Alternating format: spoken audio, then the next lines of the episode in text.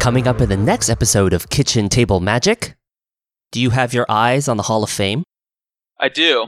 Yeah, that is something. I, it's something I've never talked about uh, because it feels a little. Uh, I don't know what the word is. Maybe like ostentatious or something. But it, it feels a little bit like you know I don't have any results to back up me ever talking about the Hall of Fame. So not. oh, really? World champion? Really? Uh, maybe until this weekend, I guess I could say. But uh, it, yeah, it's always something that I've wanted. It's something that I. It is a long term goal of mine, but it's not something that I I, I ever talk about because it, you know it just it's so far off, and it's not something where I'm even close to the benchmark for it.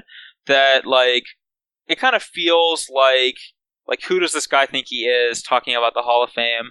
Um, but it is something that I do care about, and I do want to be in the Hall of Fame one day. So it is something that is a long term goal of mine. And, it, you know, it's also a reason to go out there and play tournaments this year. You know, if I can top eight a Pro Tour or something like that, pushes me closer to maybe one day being a Hall of Fame player.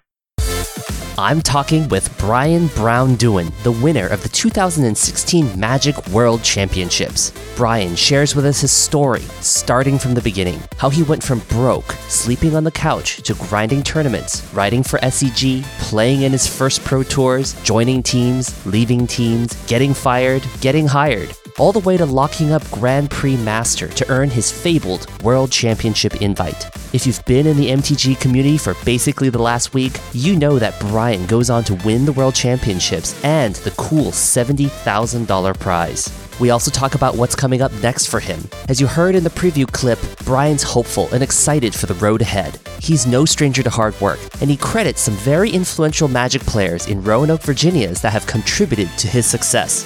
You don't want to miss my interview with Brian Braun-Duin, all on the next episode of Kitchen Table Magic.